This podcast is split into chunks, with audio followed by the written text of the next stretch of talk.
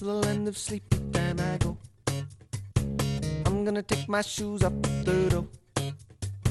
I'm gonna go where dreams like rivers flow. Oh, whoa, when the alarm goes off, I just won't know.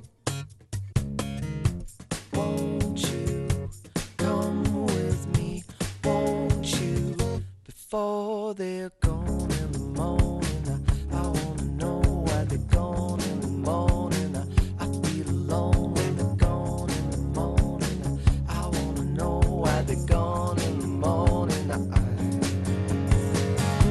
master all kinds of kung fu.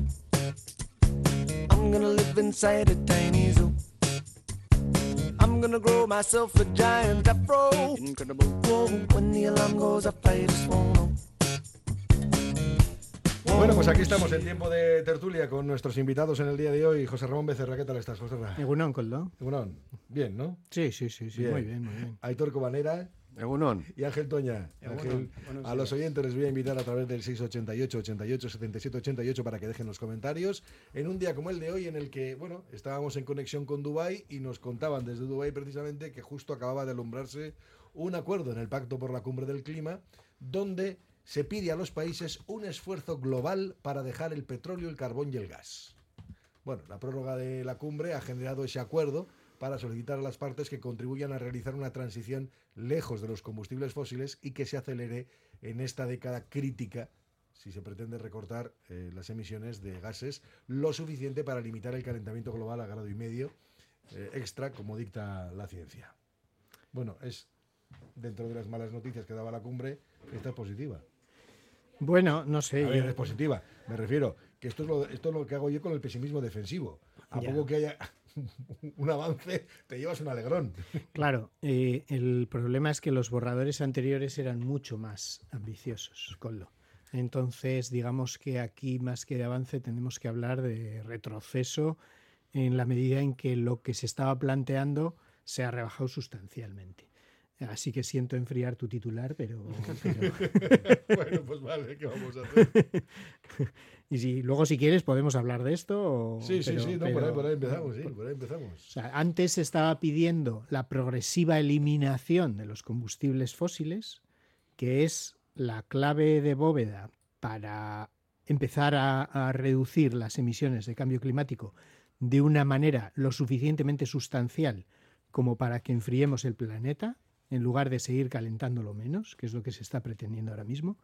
Entonces, la eliminación progresiva, y de eso hemos pasado a un texto donde desaparece eliminación progresiva y aparece reducir y transicionar, sin fecha y sin obligaciones para los países. no, no hay ninguna obligación, ni hay financiación tampoco para los países empobrecidos. Al contrario, te diría, eh, de lo que no se ha avanzado apenas es sobre el tema de la eliminación de las subvenciones a los combustibles fósiles, que a día de hoy reciben el doble de dinero del que están recibiendo las energías renovables.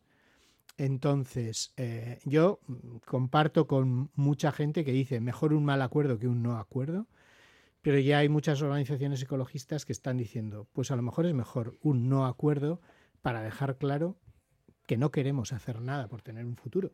Mm, Y esto es así, porque en el fondo acuerdos como el que se han aprobado hoy mm, son una invitación a seguir no haciendo nada, ¿no? Eh, pero yo, mm, en fin, en un día con titulares que se van a ver de hay acuerdo, hay acuerdo, pues tampoco quiero eh, ser hoy la voz discordante, pero seguramente van a aparecer en los próximos días. ¿Mm? Yo creo que posiblemente sea un acuerdo casi casi a nivel de, de mínimos por, por no sé si por, salvar un poco la cara en, Claro. en todas las personalidades que se han juntado allí, pero, pero bueno, la pregunta es, ¿es suficiente con eso? Pues seguramente, seguramente no. ¿eh? Es un pasito, bueno, como eh, partíamos de todo negativo, de que era imposible por el sitio donde se hacía, por el tema de los combustibles fósiles, eh, tal, pues bueno, pues hemos conseguido llegar a un acuerdo. Bueno, pero ese acuerdo al final va, va a servir para, para avanzar o yo creo que esa es la, la- la gran duda. ¿eh? Que es un acuerdo pues y- a nivel de mínimos, pero seguramente insuficiente con lo que con lo que viene a corto, medio y largo plazo. ¿eh? Ángel, Bueno, yo llevo considerando durante los últimos años que todas estas convenciones de la COP eh, no sirven para nada.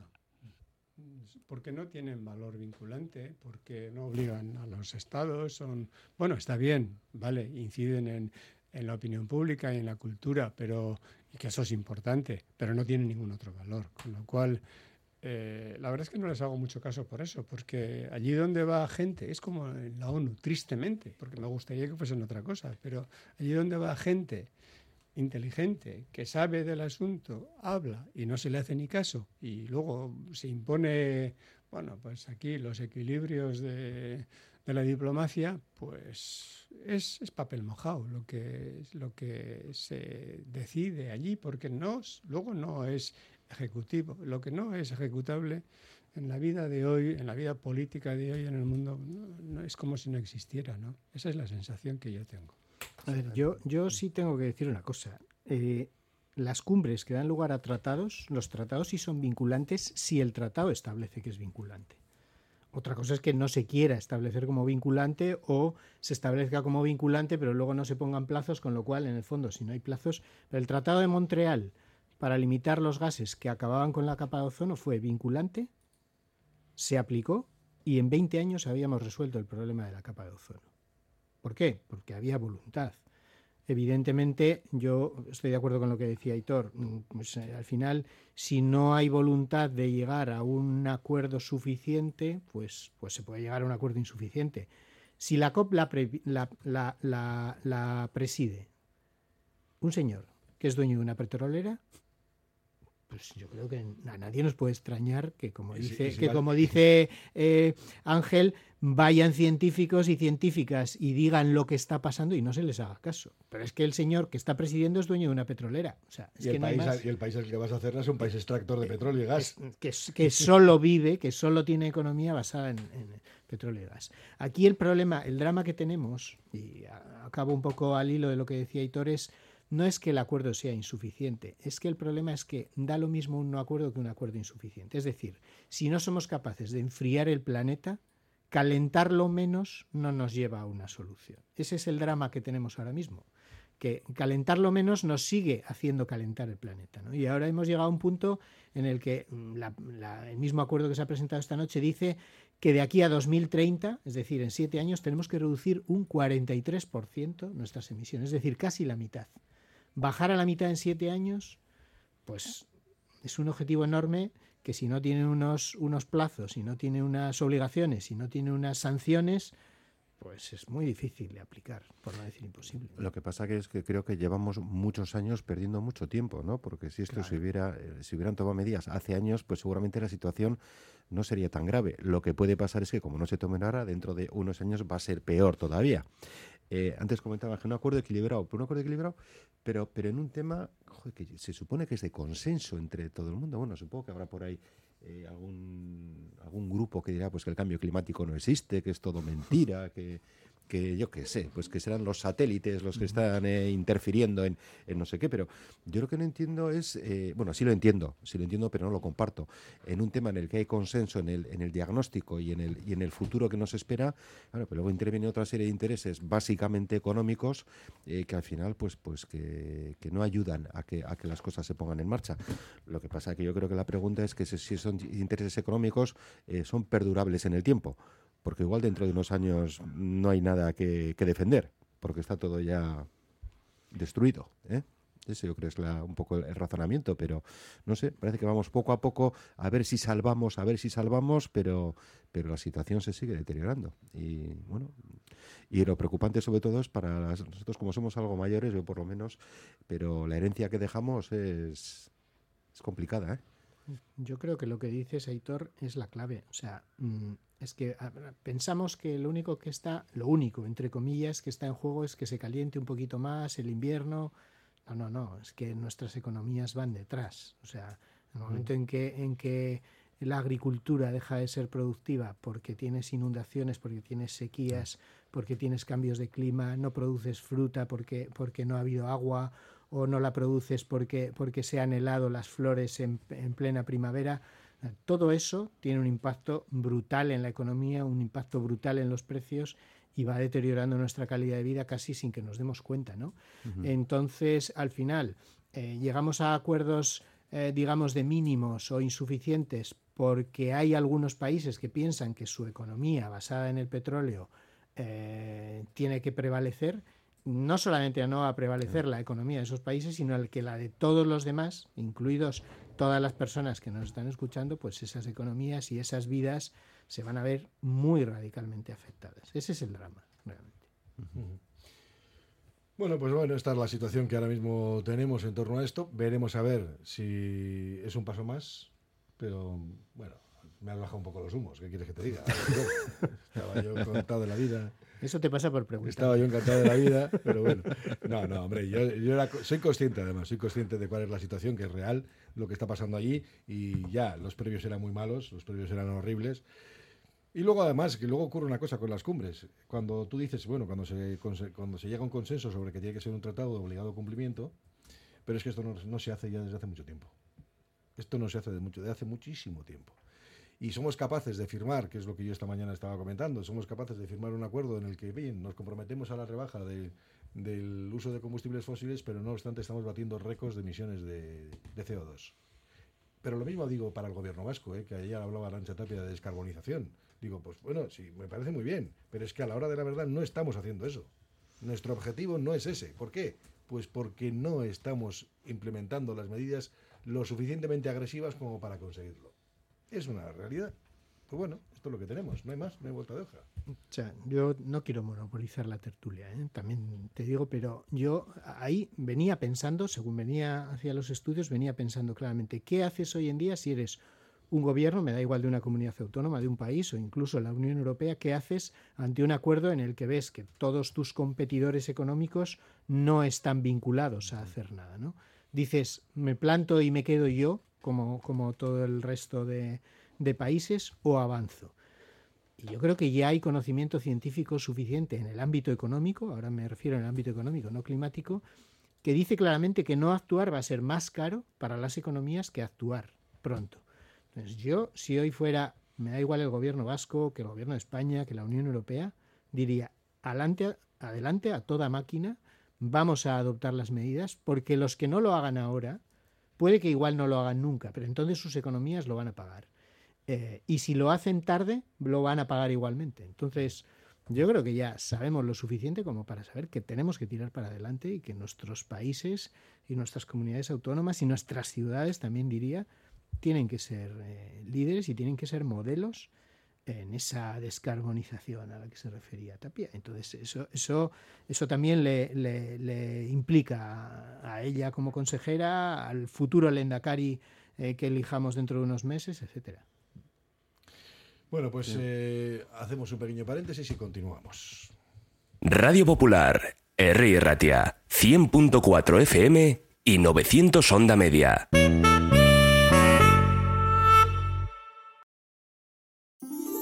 Estas navidades regala descanso, regala salud, regala Suite Deluxe. Piensa en tus seres queridos, tus padres, tus hijos, tus familiares más cercanos, pero también piensa en ti, porque tu salud y la de los tuyos es lo que importa. Estas navidades regala descanso, regala salud, regala Suite Deluxe. Suite Deluxe, cambiamos tu cama. Mejoramos tu vida. En Óptica Lázaro también queremos celebrar contigo esta Navidad y te proponemos un regalo con vista para celebrar que llevamos 37 años cuidando de tu salud visual.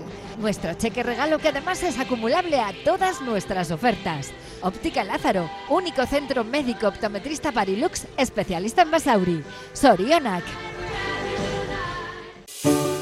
El Ayuntamiento de Ugao Miravalles activa Ugao Bono 2023. Si eres mayor de edad, puedes comprar dos bonos por DNI. Por 20 euros tendrás 30 para gastar y por 10 euros 15 para consumir en los comercios locales adheridos a Ugao Bono. Compra el tuyo en el Ayuntamiento ugao-miravalles.eus.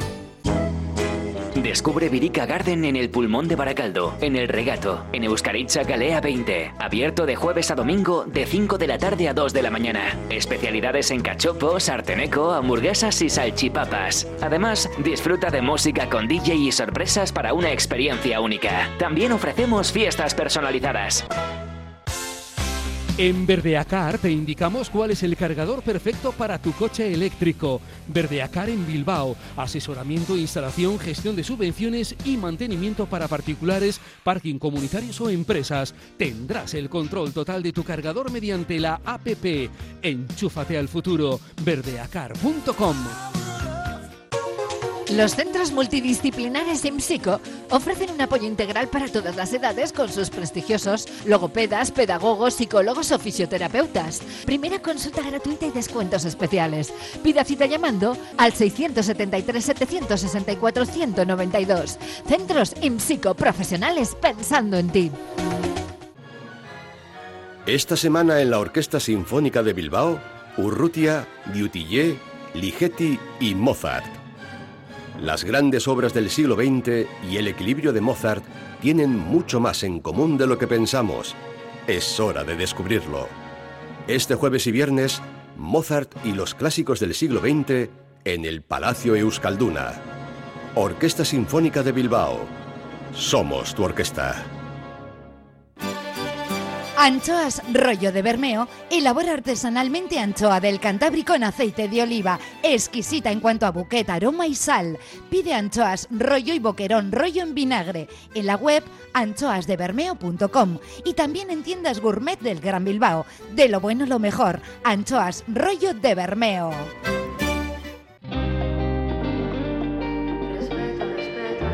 respeto a Erantzuna. Si vienes al metro te pido respeto. Ey, ey, ey. Cuidemos lo nuestro, te pido respeto. Ey, ey, ey. Iona zaindu respetu hautatu. Maitasuna edatu aurriritzi haukatu. Respetemos el metro Bilbao, familia. Estas navidades comprar en Basauri tiene premio.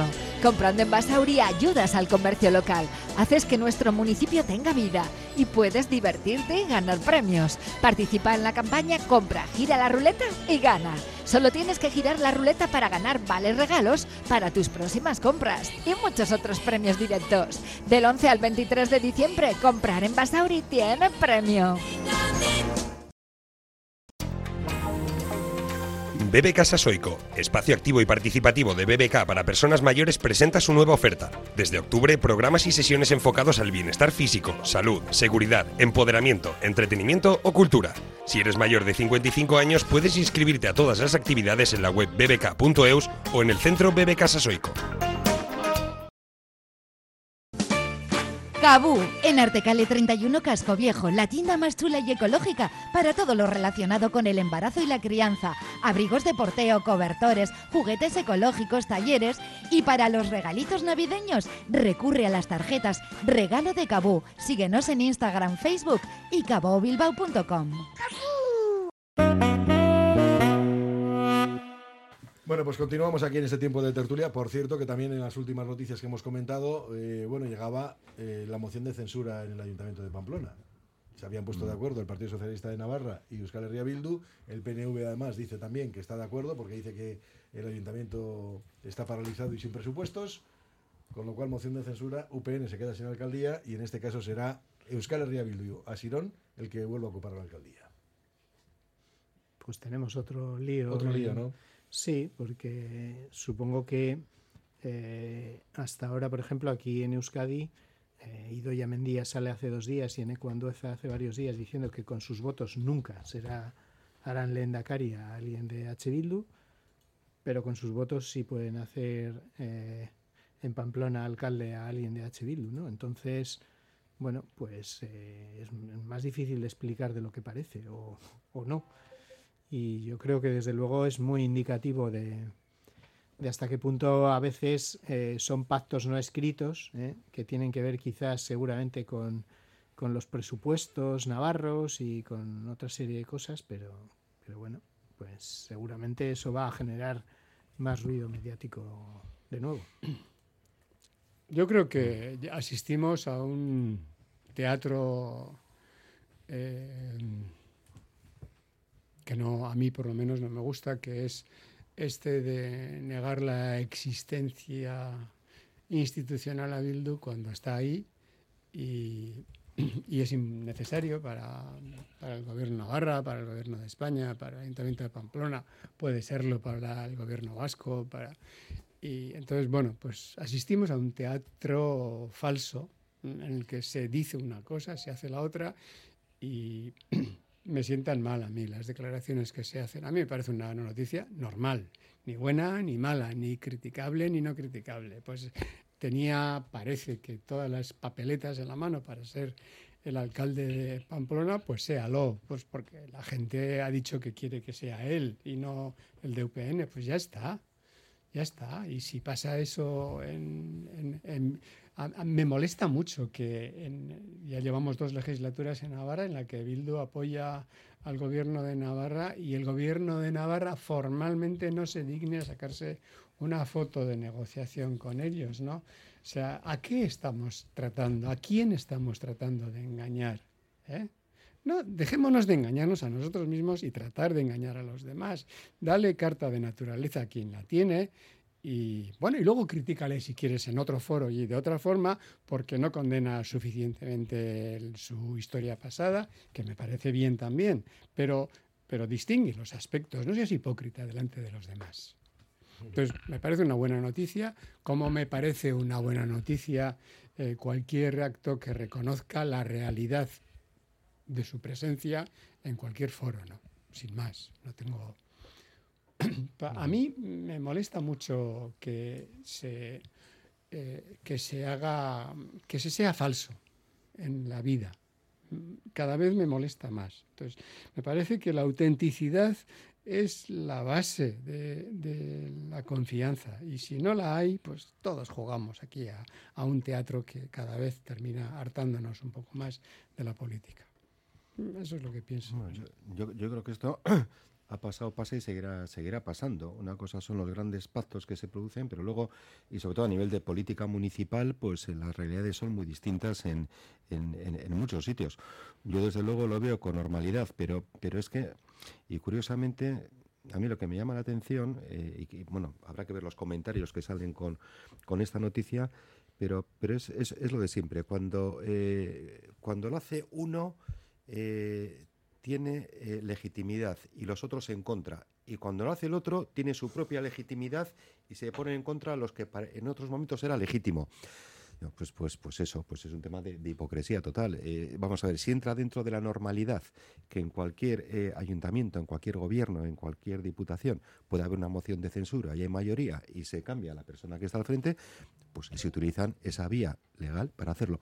Pero lo haga uno o lo haga otro. Eh, y, y si es criticable, es criticable todo. Y si no es criticable, pues no es cri- criti- criticable nada. Mm, No sé, yo lo veo así de, de- de sencillo, pero basta que lo haga el de enfrente para ir contra él. Pero si lo hago yo, eh, ojo que, que tengo toda la legitimidad del mundo. Sí, sí. Yo, Es- yo- yo creo es- que al Partido Socialista le pasa esto porque, porque está muy condicionado con lo que le digan desde la derecha y desde la extrema derecha, sobre todo en sitios como Navarra. Pero de repente Pedro Sánchez se puede sacar una foto con los líderes de Bildu en el Congreso y sin embargo, como dice Ángel, en Navarra no se la pueden sacar. Pero sin embargo, en el Ayuntamiento de Pamplona sí pueden llegar a un acuerdo porque es que al mismo tiempo seguramente les habrán dicho que les apoyan los presupuestos en, en la Comunidad de Navarra. ¿no? Entonces, esa hipocresía es lo que la gente percibe como Sí. la falsedad en la política, como Sí. la política eh, de los intereses ocultos y al final a la gente no le, no, no- no le gusta. A mí me parecería totalmente legítimo que el Partido Socialista en todos los sitios decidiera no pactar con EH Bildu. Es- Mm. Sería legítimo precisamente pues porque, porque no hay una condena todo lo explícita de la violencia o de su pasado eh, eh, según, según la interpretación que tuvieran. Pero esa, digamos, eh, es- ese desequilibrio, ¿no? esa, esa falta de, de- de igualdad en las decisiones en uno y en otro ámbito, desde luego provocan desafección Sí, pero política. Pero ¿cuándo va a, con- cuándo va a eh, condenar el gobierno de España cuando el PSOE estuvo en el gobierno de España toda la lucha antiterrorista con el gas? Sí, sí, sí, que yo, yo no estoy, yo no estoy Entonces, cuestionnando eso, pues no, Ángel. pero pero, pero el que- si el Partido Socialista legítimo. tomase esa decisión, No, a mí me parecería ya no es ni perfectamente. Para mí sí. Pero, pero el problema es que no la toma. O sea, ya en el momento en que tú decides que pactas con ellos a nivel del Estado, evidentemente, y pactas a nivel de Navarra y pactas a nivel de muchos ayuntamientos, pues luego no puedes decir que no te sacas una foto o que no o que en el caso del gobierno vasco si llegase H. Bildu no le vas a votar. Si, si algo no hay en la política, y no debe haberlo porque no lo ha habido nunca y no es razonable que lo haya, es pureza. O sea, seamos dignos, miserablemente humanos, pero reconozcamos esta condición buena, la de una sociedad que no es pura y no es perfecta. Y los partidos tampoco lo son. No, no pidamos eh, que sean la Inmaculada Concepción ahora que hemos pasado su, su festividad y nadie se ha enterado de ella. ¿no? Entonces, ningún partido es mm, puro y dejémonos de hipocresías. ¿no? Bueno, pues eh, es momento de pactar. Y yo, fíjate tú, llevo también al extremo que le digo al PP, pacte usted con Vox, si no pasa nada, es un partido democráticamente elegido en tanto en cuanto eh, tiene votos y la Constitución permite que sea un partido legal, haga usted lo que quiera, no, no, no juegue con, con que sí, no, mañana sí, no. bueno, pues ya está, sí. dejemos las cosas en su sitio, no yo, seamos hipócritas. yo ahí sí que no coincido, Ángel. O sea, eh, eso en, Yo lo- sí, en- yo en- sí. en los países del Yo norte sí. de Europa, en algunos países del norte de Europa tienen muy claro que la ultraderecha, aunque se presente a unas elecciones democráticas, no es democrática. Pero con ese criterio vamos también a la ultraizquierda, que tampoco. No, si- eh, ojo, si la ultraizquierda negase derechos básicos a una parte de la población, no sería democrática. Pero la ultraizquierda no, no niega derechos a una parte de la población, cosa que la ultraderecha sí hace. Cuando la ultraderecha dice que va a llegar al gobierno y que cuando llega al gobierno parte de la población va a perder derechos humanos básicos, me da igual que sea el derecho a la sanidad, como se hace con los migrantes, o el derecho a la vivienda, o cualquier otro derecho, eso no es un comportamiento democrático, porque si tú no defiendes la Declaración Universal de los Derechos Humanos, te puedes presentar a unas elecciones democráticas como ha hecho Trump y Milley, Bolsonaro o cualquiera de esos. Pero eso no les convierte en demócratas, Ángel. Yo creo que si no tenemos claro ese principio, que sí lo tienen claro en muchas sociedades como Yo la no les alemana, votaría nunca y no les apoyaría nunca y no pactaría nunca con ellos. Pero reconozco que esta sociedad es tan plural, tan diversa, que si tienen una capacidad decisoria en un parlamento, en un ayuntamiento, en un gobierno, y hay un partido que está legalmente reconocido, que quiera pactar con ellos, yo no puedo decir, bueno, pues seguimos siendo miserablemente humanos. es, legal, es legal, pero no es legítimo. No es legítimo. Yo, Ángel, no lo veo así. O sea, evidentemente la ultraizquierda tendrá sus defectos, pero la ultraizquierda no llega diciendo, en cuanto llega al gobierno, esta parte de la además, sociedad va a quedar La, discriminada. la manera de eh, darles más votos precisamente es negándoles eh, la comida. Entonces, a veces es mejor utilizar estrategias más normales para normalizar que negar la mayor, porque entonces es cuando conviertes en viscerales a más personas de las que ya lo son. Bueno, eh, vamos Iker con comentarios, ¿te parece? Sí, vamos a ver lo que nos está mandando al 688 88 77 88 respecto a la cumbre del clima. Nos dicen, insistiendo en el problema del clima y la conservación de la naturaleza, ¿qué puede aportar la imposición del Guggenheim 2 en la reserva de la biosfera de Urdaibai a 30 kilómetros del otro Guggenheim? Es lo que se pregunta un oyente. Bueno, yo no mezclaría el Guggenheim Urdaibai con el cambio climático, pero bueno, es- una opinión personal. Bueno, También nos dicen que si el consumo desaforado... es que pueda parecer mejor o peor, pero... Si el consumo desaforado es lo que ocasiona los gases de efecto invernadero y el consumo es la base del capitalismo, que es nuestro sistema socioeconómico, ¿cómo lo vamos a conseguir? Me parece una utopía, sinceramente. También nos dicen que en Loyo en noviembre, pues récord de vuelos. Eso sí tiene que ver. Eso sí. A ver, mm, eh, eh, en realidad tiene que ver y no tiene que ver. Yo me voy a explicar. Evidentemente, cuando tú pones un Guggenheim en Urdaibai, en primer lugar, estás dando por hecho que la economía puede estar por encima de la preservación de tus espacios naturales. Eso es un error. Si te vas a cargar los espacios naturales para desarrollar la economía, al final te vas a quedar sin espacios naturales y sin economía. Por analogía, eso pasa con el clima. O sea, si alguien dice es una utopía eh, ac- eh, acabar con el capitalismo, decía el oyente, Hmm. no, esto es una utopía. Lo que es una utopía es pensar que podemos seguir igual. o sea, No será sencillo cambiar el capitalismo, no será sencillo cambiar el sistema económico, pero si algo nos dice la ciencia es que lo que es una utopía es seguir igual. Y en ese sentido, ahí ya voy contigo, que efectivamente pensar que es buena noticia el récord de vuelos, ¿eh? porque desarrolla nuestra economía, es ahora mismo eh, un pensamiento mágico. O sea, no es una buena noticia que incrementemos el número de vuelos. ¿Deberíamos desarrollar nuestra economía? Sí. ¿Deberíamos desarrollar un turismo sostenible? Sí. Pero sobre la base de volar más y de, y de emitir más, es una utopía pensar que eso se va a poder sostener en el tiempo. Bueno, También nos dicen, Egunon, donde resido, en Ortuella, no hay ni placas solares ni fotovoltaicas. ¿Creéis que hacen estos ayuntamientos de derechas? Nada. Es lo que nos dice este oyente. Sobre reducciones de CO2, no conozco planes de reducción de emisiones de centrales térmicas, acerías, químicas, refinerías.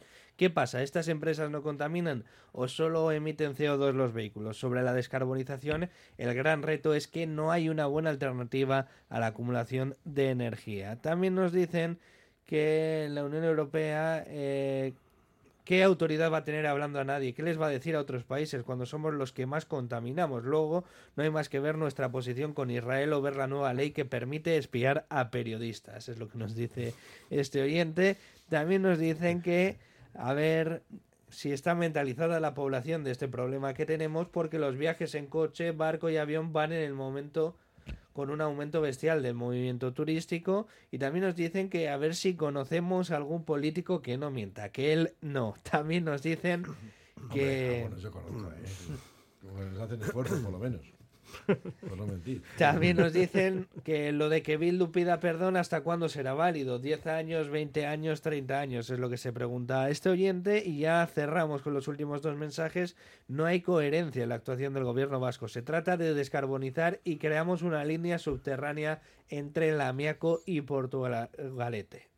Bueno. Y el último, hombre, meter un mamotreto en una zona protegida y meter miles de coches algo tendrá que ver. Esto en referencia a lo del Guggenheim de Urdaibai. Lo mismo que el aumento del presupuesto de la OTAN. Contamina más que 8 millones de coches. Bueno, hacemos un paréntesis y continuamos. Radio Popular, Herri Ratia.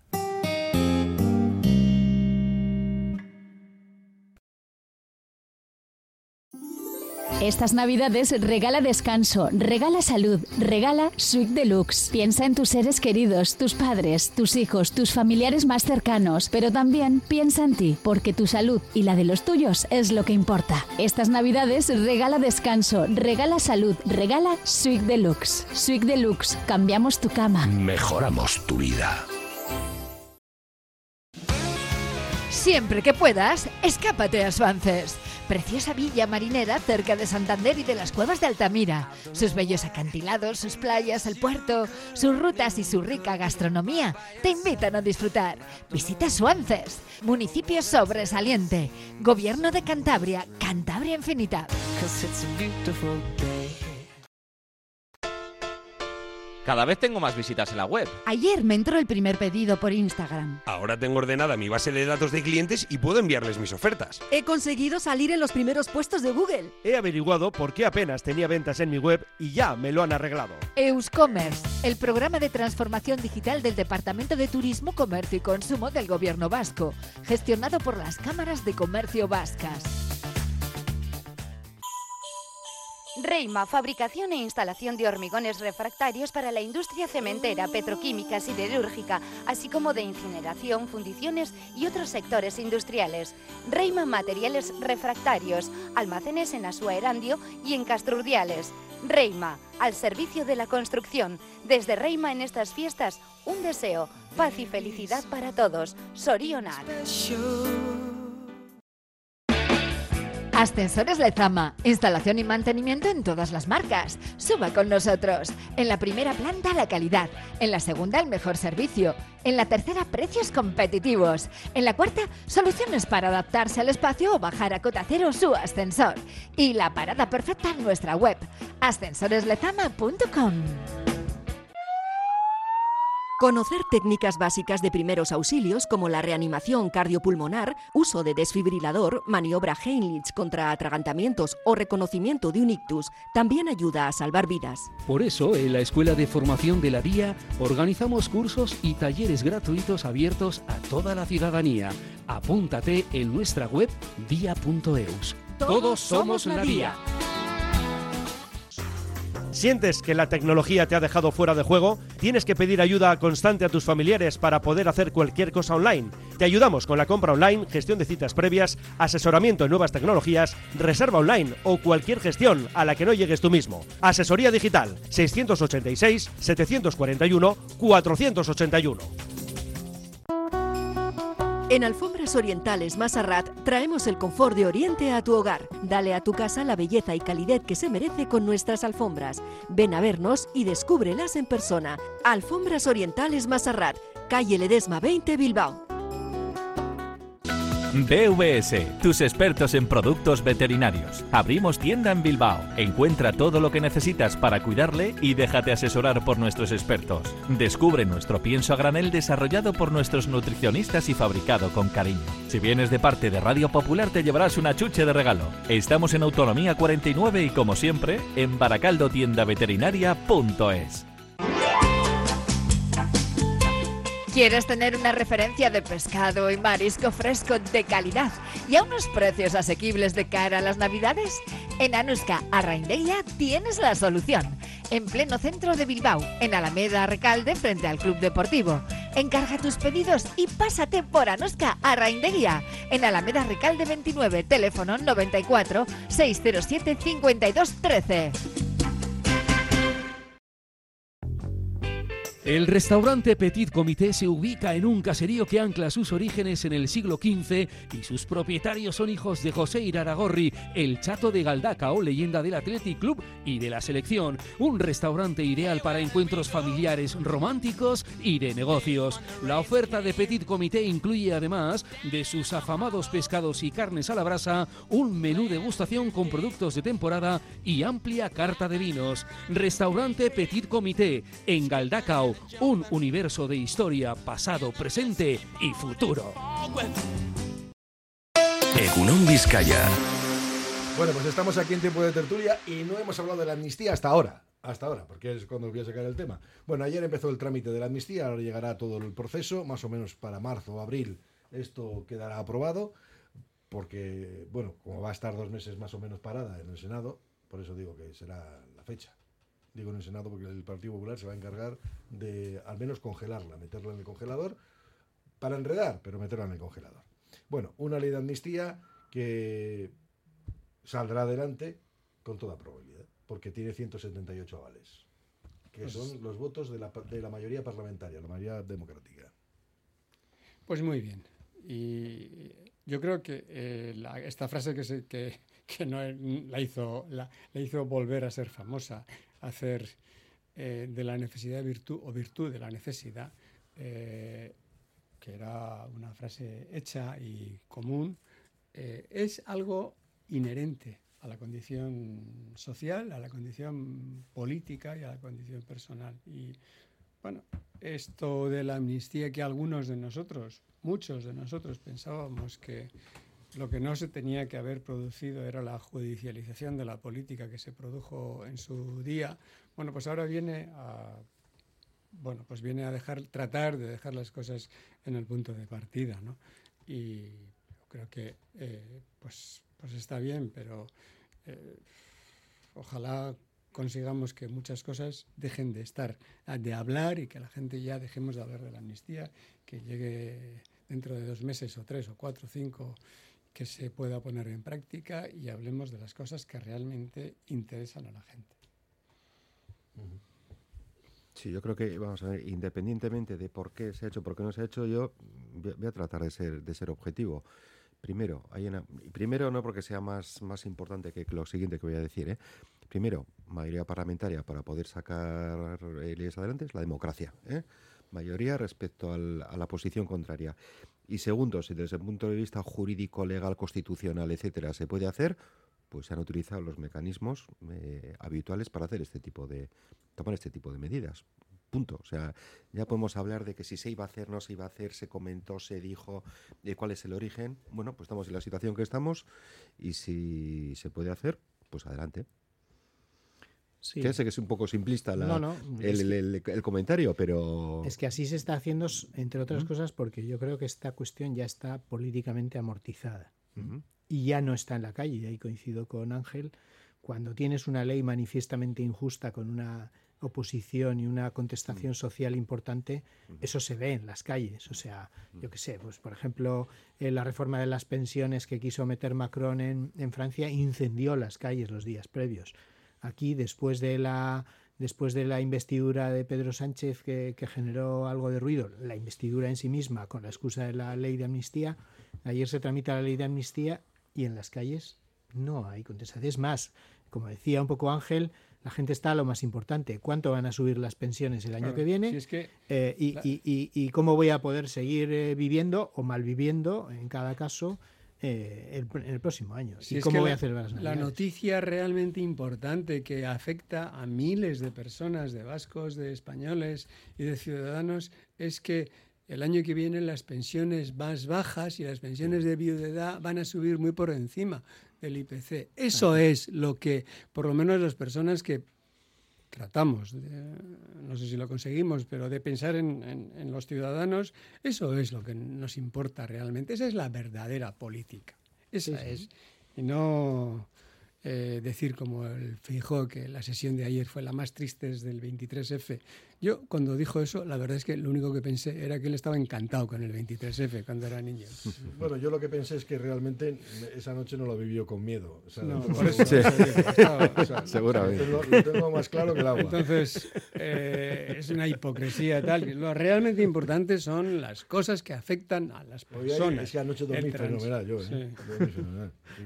Y el Aquí- 23F no. El 23F transporte. no. Tiré toda la noche, toda la noche en el sofá, o sea, mirando la tele. Y lo, Como un eh, idiota. lo, lo que va a corto plazo, lo que va a afectar el año que viene, pues naturalmente nos importa más. Pero lo que- de lo que hemos hablado al principio, a pesar de mi escepticismo con, con la COP del cambio climático, pero bueno, de lo que ha dicho José Ramón y Aitor, es el largo plazo que es lo que realmente, efectivamente, igual un ciudadano no piensa tan a largo plazo, pero la política está obligada a pensar en el largo plazo y en el medio plazo.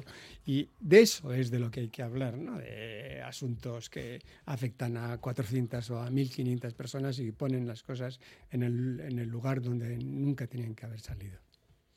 Bueno, el problema de lo de la ley de amnistía, yo al menos es la opinión que tengo, es que esto, pues coincido contigo en que esto no preocupa a la mayoría de la gente. A la mayoría de la gente le preocupa lo que acabas de mencionar, lógicamente, el que se suban las pensiones.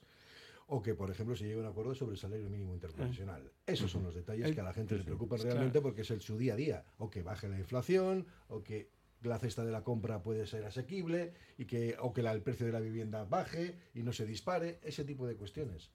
Y no que John Ram esté de compras por Bilbao, ¿eh? que es el titular Bueno, pero y eso- la página entera del, del correo de, Pero eso de tiene hoy, que ¿no? ver- Esto eso- está muy bien para el Ola o para lecturas, no sé para quién, Bueno, Ángel, pero para un periódico de información general, pues Pero tiene parece... que ver con la insustancialidad general, con el info- Ya, entretenimiento ya, ya. y estas cosas. Por eso uno empieza a ser... Claro, pero lo que pasa es que es verdad eso que dices, Coldo, pero también es verdad que ese infoentretenimiento eh, llevado al extremo y radicalizado como lo hacen las redes sociales hace que luego la gente no tenga un criterio claro sobre qué votar, a quién votar, qué es lo importante y qué no es lo importante. Pues nosotros decimos lo importante son las pensiones, sí, sí, pero luego cuando se vota, ¿eso se va a reflejar en el voto? O de repente te va a aparecer alguien diciendo que lo importante es que nos han dado un golpe de Estado y con eso consigue el 25% de los votos. Mm, eh, los medios de comunicación no son ajenos, y muchas veces lo hemos comentado aquí, no son ajenos a cómo se construye la realidad política o cómo se construye o cómo interpreta la gente de la calle la realidad política y que luego le mueve a votar. No sé si me estoy explicando, pero Sí, sí, sí. pero creo creo que creo que es una clave también. O sea, que Ángel no va muy desencaminado.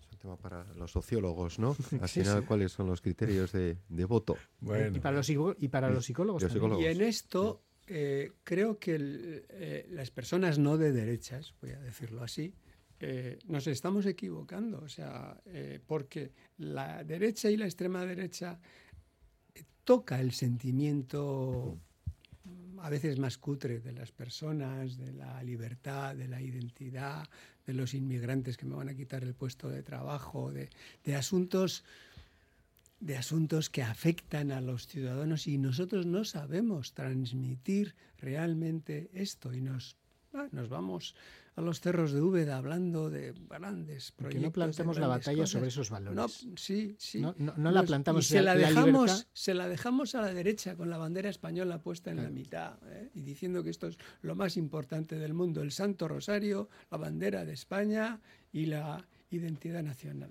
Sí, sí, sí. La libertad. Va, va a ser más libre una familia argentina ahora sin Ministerio de Sanidad y sin Ministerio de Educación y sin Ministerio de Vivienda. Van a ser más libres.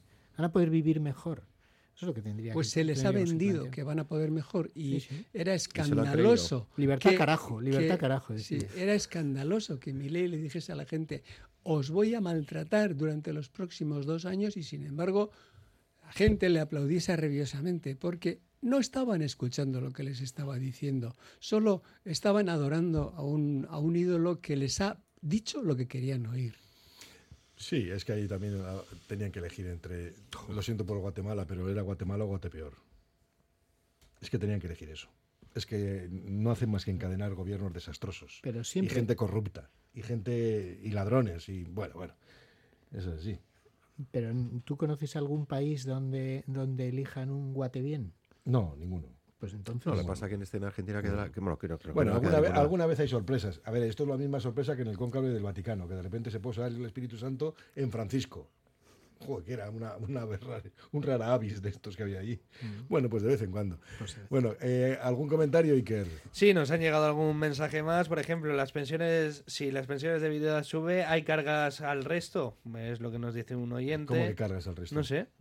No, las pensiones subirán entre un. Las pensiones de un- de subirán viudedad el sube, si hay a partir del al resto, 3,8 las generales, 3,8 las generales, subirán todas. También nos IPC, todas. que y luego habrá un 14% las de viudedad. Que Hasta da un igual lo 14. que hagamos. Hasta un 14%. Que nuestra civilización acabará cuando explote la caldera volcánica de Yellowstone. Eso sí va a ser cambio climático. Y también un par de comentarios respecto a la portada del correo. Nos dicen, eh, estoy de acuerdo en que la foto de portada del correo es una sinsorgada. Lo mismo que cuando juega el Athletic y la foto de la portada es a un jugador con la boca abierta. Ya, pero ¿sabes lo que pasa? Que la del Atleti vende. es que vende mucho. Bueno, pues eso. Ondella, por ejemplo, que aparece hoy el actor del Teatro Arriaga. Pues bueno, pues me alegro mucho. ¿Qué quieres que te diga? Pero bueno, cada cual, cada editor sabrá exactamente por qué pone una foto u otra. Es lo que le vende, No, quiere decir. Lo que le sí, vende. pero cada editor sabe, eh, pero él tiene su obligación y su responsabilidad. Que nos frente- vamos, que nos vamos, ¿eh? Ángel Toña, José Ramón Becerra y Aitor Comanera, que tengáis buen día. Cerramos aquí con Arnoya Rehabilitación, nuestro Egunon Vizcaya. Por favor. Radio Popular, R. Ratia.